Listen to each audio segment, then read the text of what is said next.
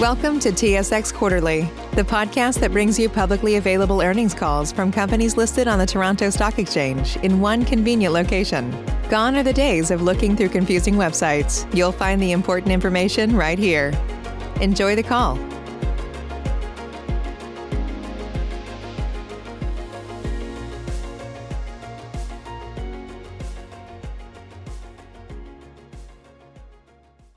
Morning, ladies and gentlemen, and welcome to the Hydro One Limited's third quarter 2021 analyst teleconference.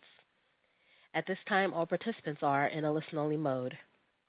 After the speaker's presentation, there will be a question-and-answer session. To ask a question during the session, you will need to press star one on your telephone. As a reminder, the call is being recorded. I would now like to introduce your host for today's conference, Mr. Omar Javed, Vice President, Investor Relations at Hydro One. Please go ahead. Good morning, everyone, and thank you for joining us in Hydro One's earnings call. Joining us today are our President and CEO, Mark Poweska, and our Chief Financial Officer, Chris Lopez. In the call today, we will go over our third quarter results and then spend the majority of the call answering as many of your questions as time permits. There are also several slides that illustrate some of the points we'll address in a moment. They should be up on the webcast now, or if you're dialed into the call, you can find them on Hydro One's website in the investor relations section under events and presentations. Today's discussions will likely touch on estimates and other forward-looking information. You should review the cautionary language in today's earnings release and our MD&A, which we filed this morning, regarding the various factors, assumptions, and risks that could cause our actual results to differ as they all apply to this call. With that, I'll turn the call over to our President and CEO, Mark Poweska. Thank you, Omar. Good morning, and thank you for joining us for our third quarter earnings call. Before we begin, I'd like to take a moment to remind everyone that Remembrance Day is the day after tomorrow. We remember those who have served and continue to serve our country during times of war, conflict, and peace. I'm so very grateful for our freedom and acknowledge all who have given their lives and those who continue to serve so that we can have a better and brighter future for all. Lest we forget. Thank you. Turning to our business, I'm proud of the Hydro One team and what we've accomplished, not only this quarter, but throughout the challenges of the past couple of years. This quarter's earnings per share of 0.50 demonstrates our resilient business and robust fundamentals. It's the hard work of our teams that allowed us to restore power to our customers after storms hit, deploy over 500 million dollars of capital investments, and further improve the experience for our customers. At Hydro One, we also feel a deep responsibility to the communities in which we operate, and we continue to support those who are working tirelessly to keep our communities safe and healthy. Hydro One donated 150,000 dollars to support Feed Ontario, the province's largest collective of hunger relief organizations, providing food banks with fresh food and pantry staples. At the start of the pandemic, food banks saw a 26% increase in first-time visitors. Hydro One's donation will provide the equivalent of 450,000 meals to help Ontarians who are facing hunger. In addition to our work with the food banks, we helped Kidsport, a provincial charitable organization that helps children and youth aged 18 and under whose families are experiencing financial hardship. Our support will give more than 150 children and youth the opportunity to participate in sport programs by providing financial assistance for registration fees and equipment in their communities. I'm also proud of our team for their personal giving and support for charitable organizations, and I'm pleased to announce that thanks to the generosity and dedication of Hydro One employees, we raised over 725,000 dollars for local organizations during our recent Power to Give month, surpassing our fundraising goal of 250,000 dollars. These results demonstrate our win as one attitude as we came together to raise much-needed funds for the charities and communities where we live and work. In support of Indigenous-owned businesses, we announced a partnership with the Canadian Council for Aboriginal Business, CCAB, to provide 28 grants to businesses that are majority-owned and controlled by Indigenous Canadians. We are proud to partner with the CCAB to invest in the success of Indigenous-owned businesses who play a critical role in our economy and have worked hard to persevere through the pandemic.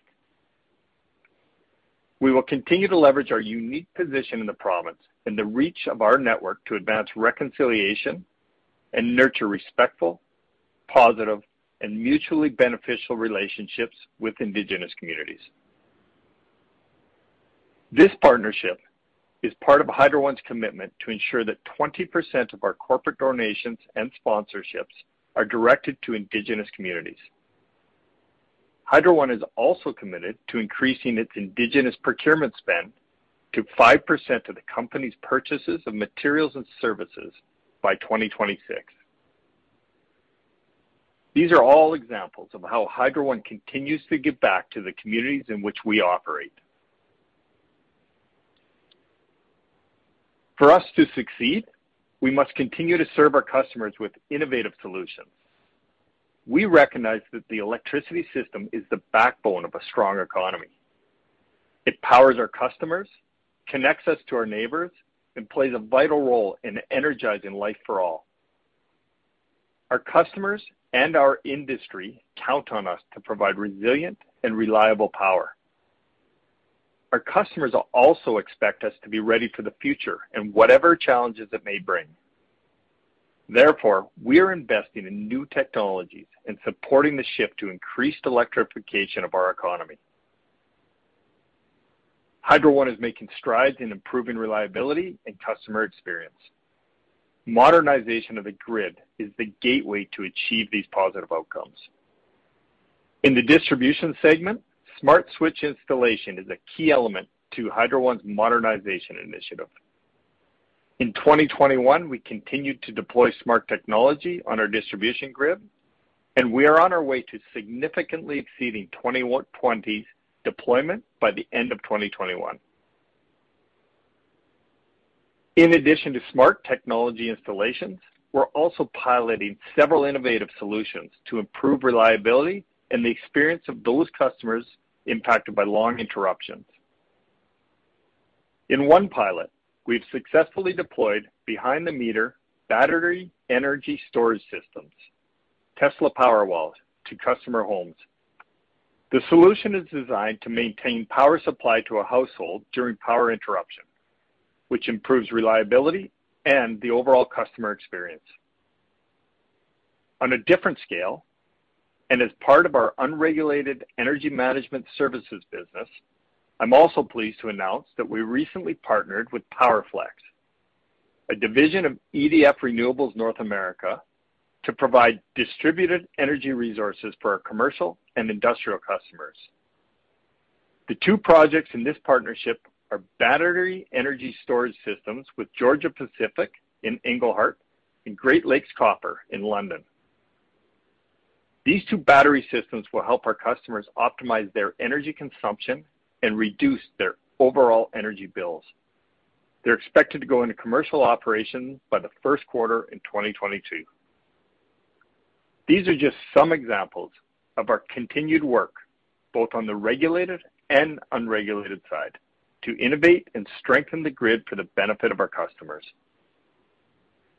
Recently, we announced an important milestone for the Hydro One Telecom business. As the business has been evolving from a provider of connectivity to a full-service information and communications technology solutions provider, we felt that we needed a new brand identity to reflect this transformation. On October 28th, we announced that Hydro One Telecom would be rebranded to Acronym Solutions. The name Acronym reflects its sharp, agile, and simple approach to complex challenges and sends a strong message within the business community that it is the company committed to providing more choices to our customers. It signals an easier way to do business as compared to its competitors. Acronym will continue to innovate by offering a suite of value-added services that businesses can rely on. This important milestone reaffirms our commitment as Hydro One to transform the way we do business. And Finally, as an update on our joint rate application that covers both transmission and distribution, we received from the regulator two procedural orders that lay out the path for the remainder of the proceeding. Interrogatories, which is the formal process of asking questions, have commenced and will run through the end of November. We've already received over 3,000 questions, and while the number of questions is as expected, the detail requested is much greater than what we've seen historically.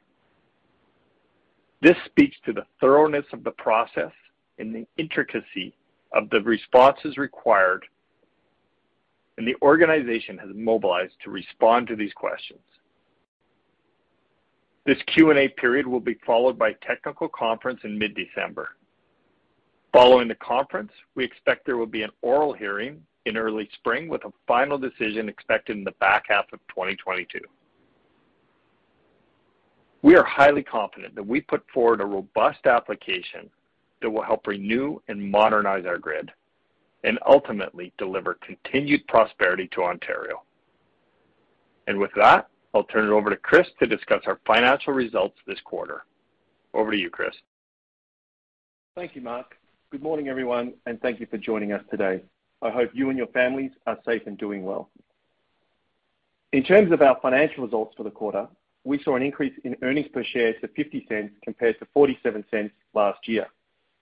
The main driver of higher earnings this quarter were approved rate for the transmission and distribution segments, as well as the redemption of preferred shares in the prior year, partially offset by lower transmission peak demand and higher depreciation, amortization, and asset removal costs. Our second quarter revenue net of purchase power was higher year-over-year by 7.7%. This was comprised of approved rates for 2021 and the recovery of DTA amounts following the DTA implementation decision by the OEB on April 8, 2021 that we discussed in the Q1 earnings call. As a reminder, the DTA recovery is net income neutral as there is a corresponding offset in taxes.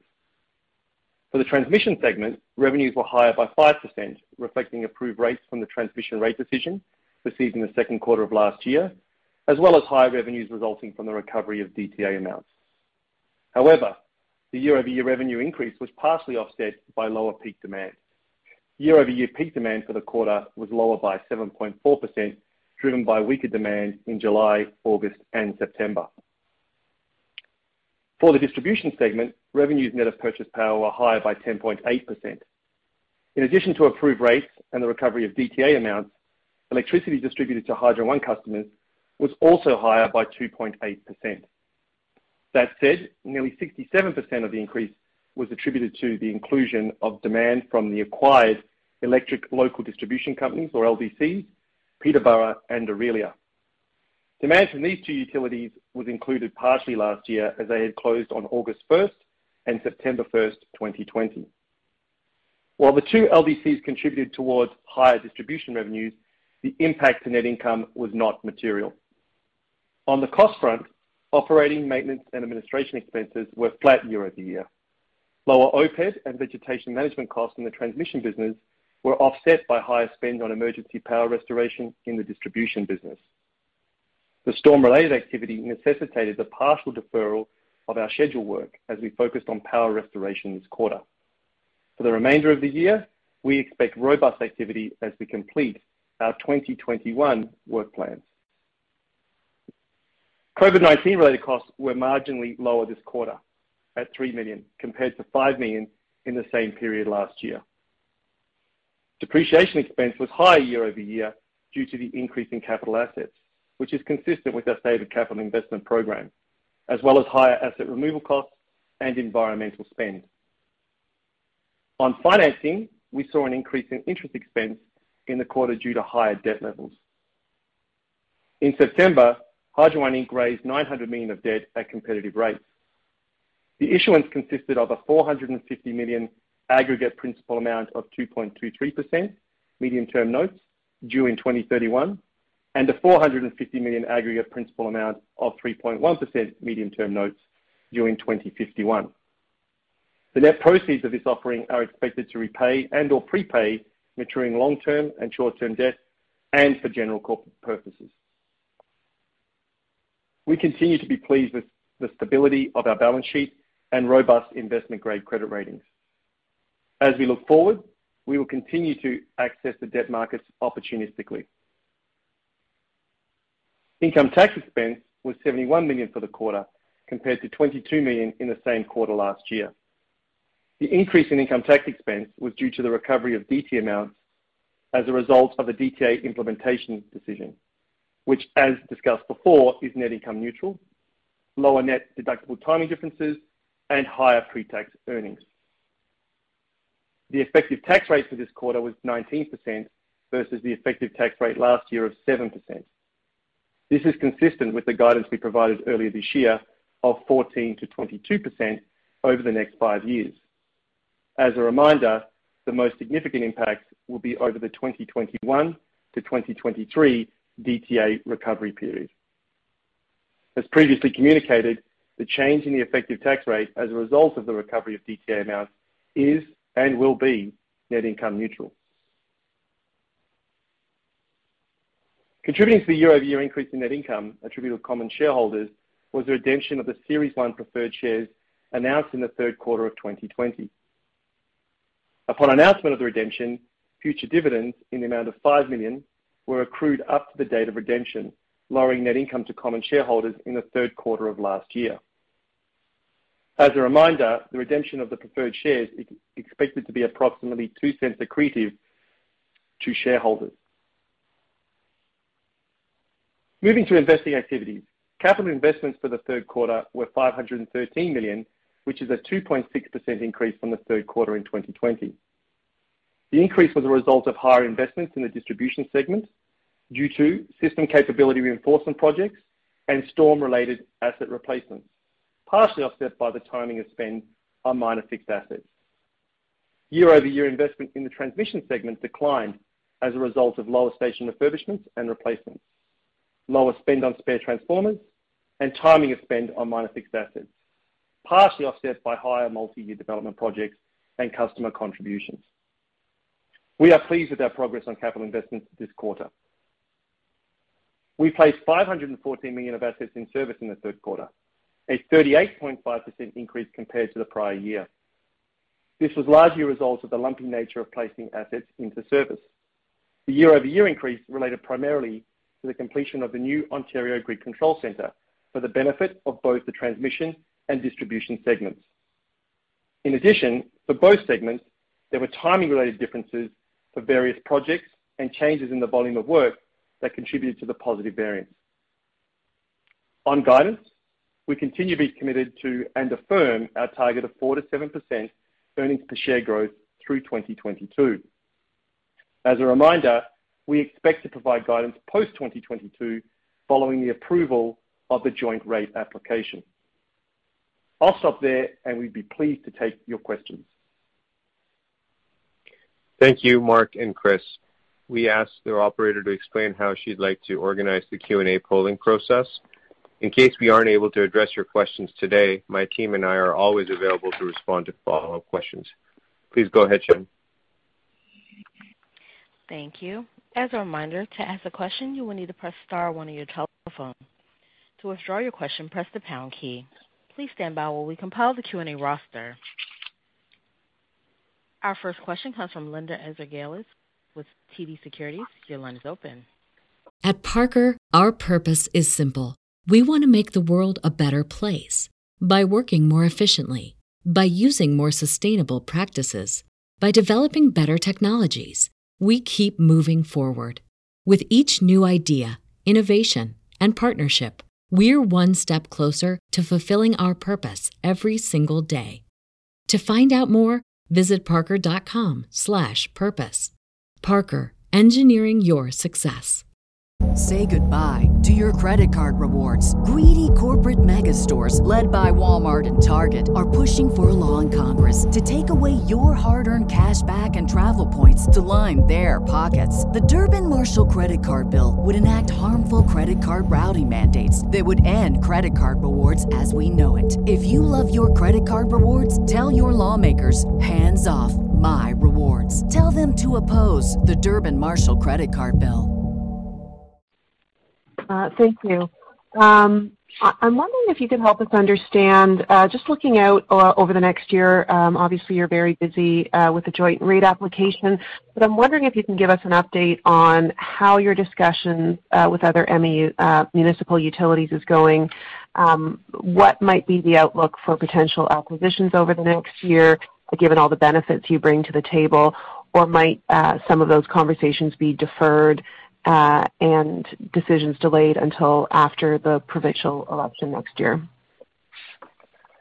Thanks Thanks for the question, Linda. It's Mark here. Um, so We have been active um, speaking with the leaders of the LDCs as well as the local mayors. and uh, Chris leads that portfolio, so I'll ask Chris to uh, give you some more details on where we're at. Hi, Linda. Chris. Thanks for the question. Uh, we are quite active at the moment. Um, we're out speaking to uh, interested uh, municipalities in a potential transaction. So we are active, so we're not we're not waiting at this point. You're correct that there is a provincial election. There's also municipal elections that come up in the same cycle. Um, but the ones that we're speaking to are quite comfortable at this point. So you know, we've given guidance before we said, "Look, we'd like to do 100 million-200 million per year if we could." Uh, if those transactions come up, we would actually be in the market, and we'd do them. So it's not not being impacted by the election. Thank you for that context. Um, and I guess my follow-up question is with respect to any sort of inflationary pressures that you're seeing. Um, you have a good relationship with your labor unions, have had some recent um, decisions on that front. But uh, As it relates even to capital expenditures, I'm wondering if, um, uh, you know, what the um, assumptions are embedded in your application, and if actual inflation through 2027 might differ from uh, what you have embedded in your application. Would you consider potentially deferring some projects, or might there be merit for some of the more um, integrity-related projects to stay on schedule, and might that increase your capital budget? Hi, Linda. It's Chris. Uh, thanks for that question. Sorry, Chris, I was on mute there. I'll uh, take a stab at it, and then I'll pass it over to you. Okay, um, great. Thanks for that question, Linda. Um, as you point out, we do have labor stability, so our labor costs are quite stable out until 2023, having agreements in place with our major unions, the Society and the PWU. Um, and I'll also remind you that we do have inflation factors built into our custom uh, incentive rate-making construct here. So uh, so we uh we do have an annual inflation adjustment of our of our costs um, in in our rates. So that's that's built in, and that'll carry us through 2022. We do expect a similar regulatory construct for our joint rate application.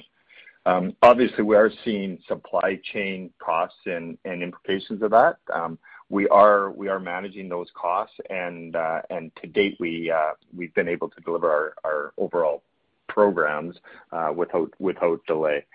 So um, we are we are somewhat inflation protected in our in our construct. And Chris, do you wanna add anything to that?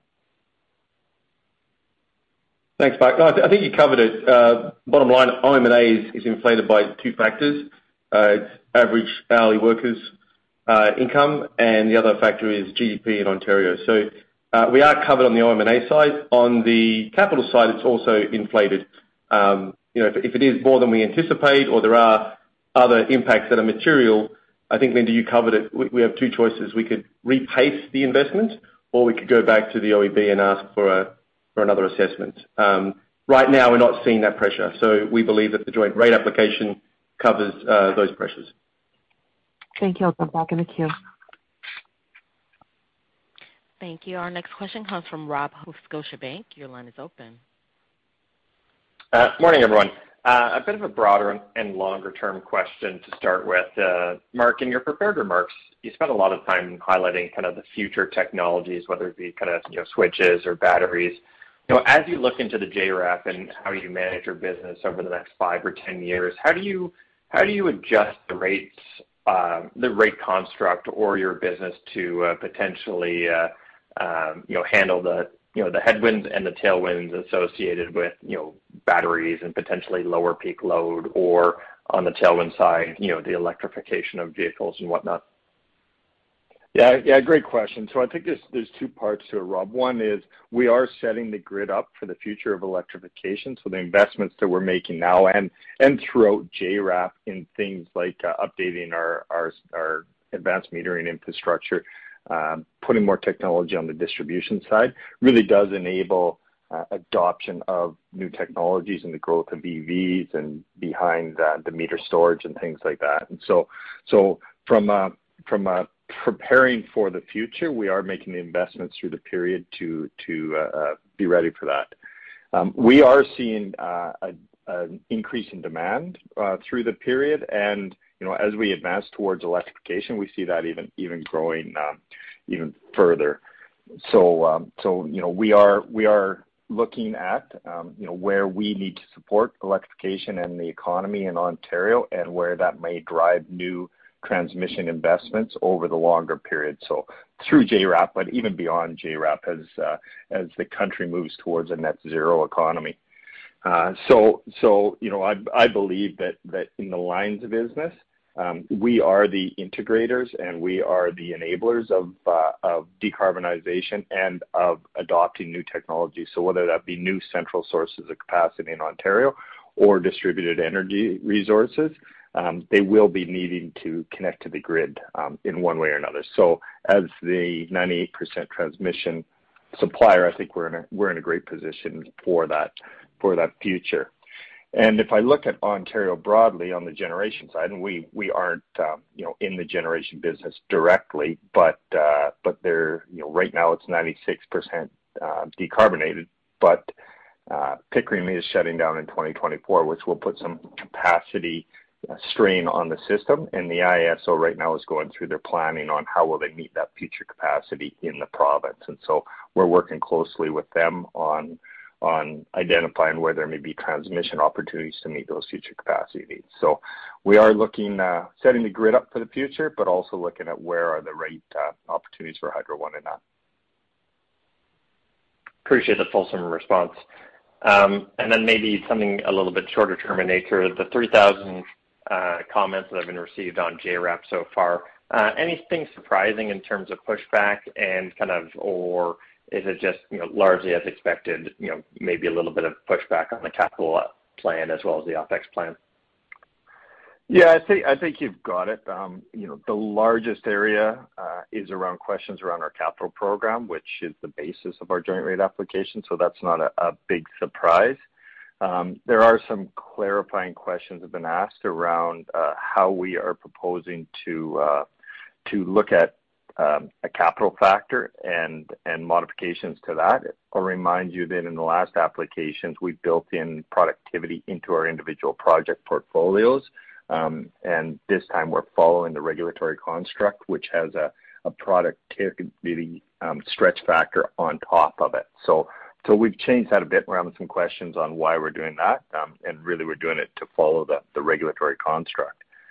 Um, I think a couple of the positive things we're finding is that um, there's very few questions on our OM&A costs so far, which really I think demonstrates our strong uh, control and productivity gains since the IPO. Interveners have shown that uh, uh, you know, our evidence is really strong in the areas of productivity framework, transmission project execution, uh, and customer engagement in particular, which we've talked about in the past. So I don't think anything really surprising, and then the highest area of focus is absolutely around um, our capital investment program. Thank you. I'll hop back in the queue. Thank you. Our next question comes from Maurice Choy with RBC Capital Markets. Your line is open. Thanks, um, good morning. Um, the first question is just a follow-up on the last one on JRAP. So if everything appears to be in line with uh, your expectations, is there um, a possibility where, you know, notwithstanding you've got two procedural orders ready, but is there a possibility that you might even get um, an outcome or decision sooner than than expected? Um, I would I would say that we will be going through the overall process, which will take us to the second half uh, of next year before we get a decision. I don't see anything so far in the procedural orders um, that would vary our expectations on when we'll get a uh get a decision. Um, we are in the interrogatory process. We will be having a technical conference December 13th to 17th, which is the opportunity uh, for interveners to dig more into our technical details. We'll have an oral hearing in the new year, um, uh, and the process should wrap up sometime uh, next spring, and then the uh, regulator will need some time to put together their decision. So I don't see so far a change in what our expected timing is, which is really the back half of next year.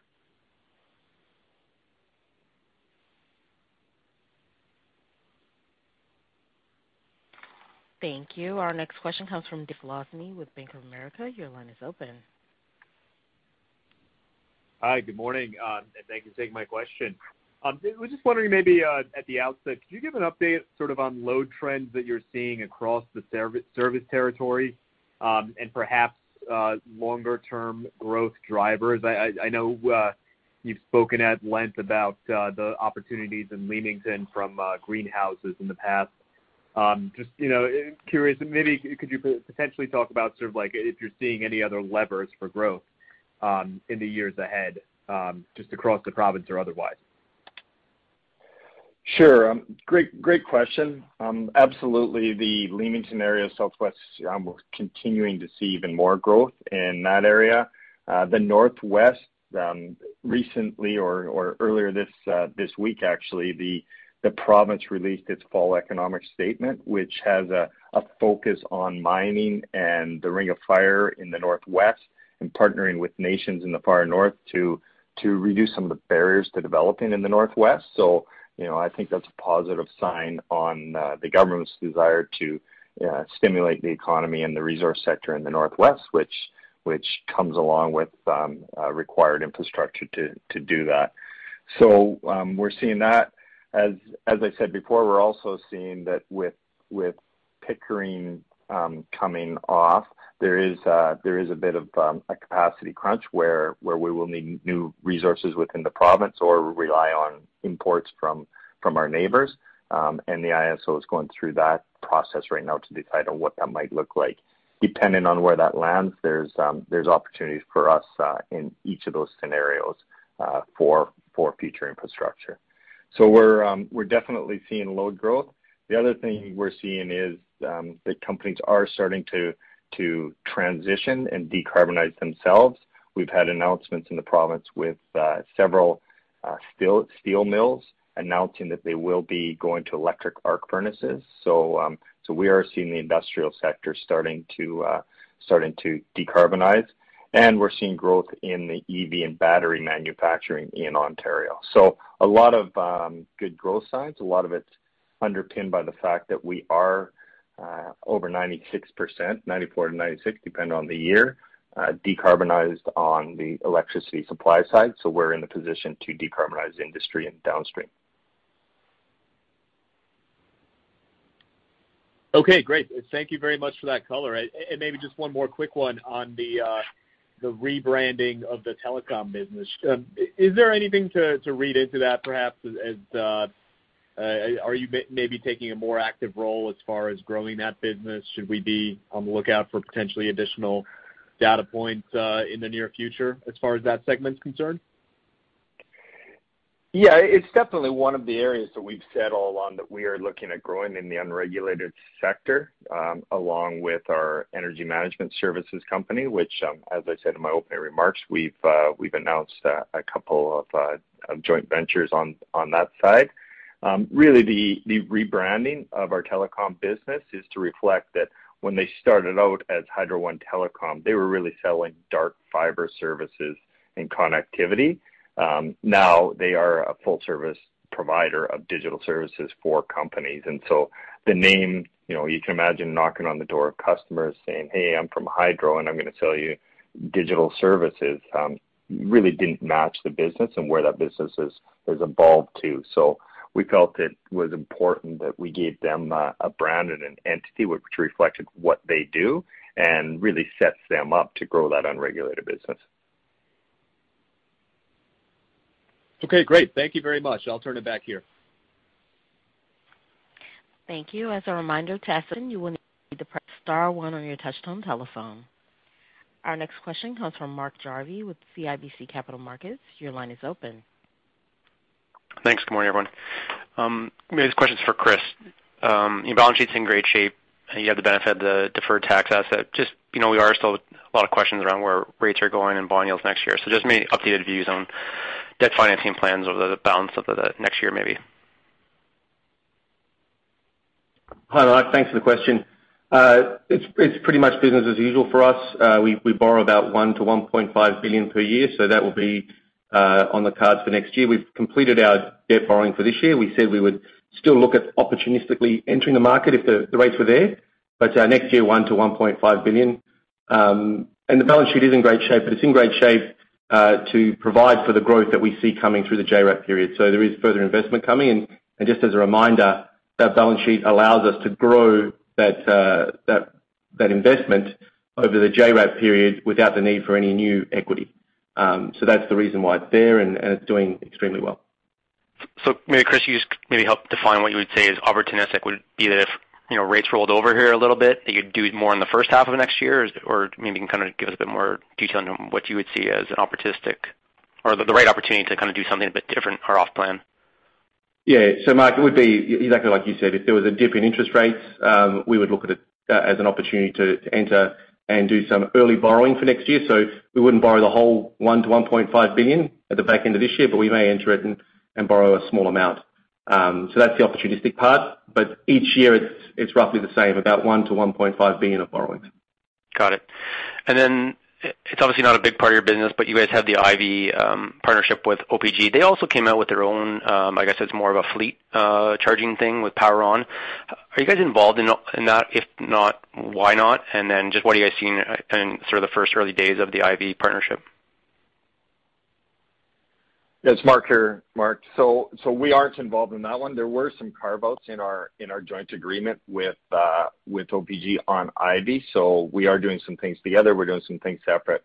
Um, they've gone in their own direction on some pieces, and we're actually um, growing outside of Ivy as well in the EV charging, particularly the the, the large truck charging uh, facilities. So um, we we had envisioned right off the beginning with Ivy, we carved a few areas out that we agreed that uh, we would individually go after um, as companies. So so that is in alignment with our strategy. Chris runs that business as well. Do you have anything you want to add to that, Chris? Uh no, I think you covered it, Mark. Great. Thanks. I think there are probably no uh, further questions uh, until the operator uh, confirms that. So, in light of that, um, you know, this does conclude our Q&A session for today. And we would like to thank everyone for their time with us this morning. We appreciate your interest and your ownership. If you have any questions that weren't addressed on the call, please feel free to reach out, and we'll get them answered for you. Thank you again, and enjoy the rest of your day. At Parker, our purpose is simple. We want to make the world a better place by working more efficiently, by using more sustainable practices, by developing better technologies. We keep moving forward. With each new idea, innovation, and partnership, we're one step closer to fulfilling our purpose every single day. To find out more, visit parker.com/purpose. Parker engineering your success. Say goodbye to your credit card rewards. Greedy corporate mega stores, led by Walmart and Target, are pushing for a law in Congress to take away your hard earned cash back and travel points to line their pockets. The Durbin Marshall credit card bill would enact harmful credit card routing mandates that would end credit card rewards as we know it. If you love your credit card rewards, tell your lawmakers hands off my rewards. Tell them to oppose the Durbin Marshall credit card bill.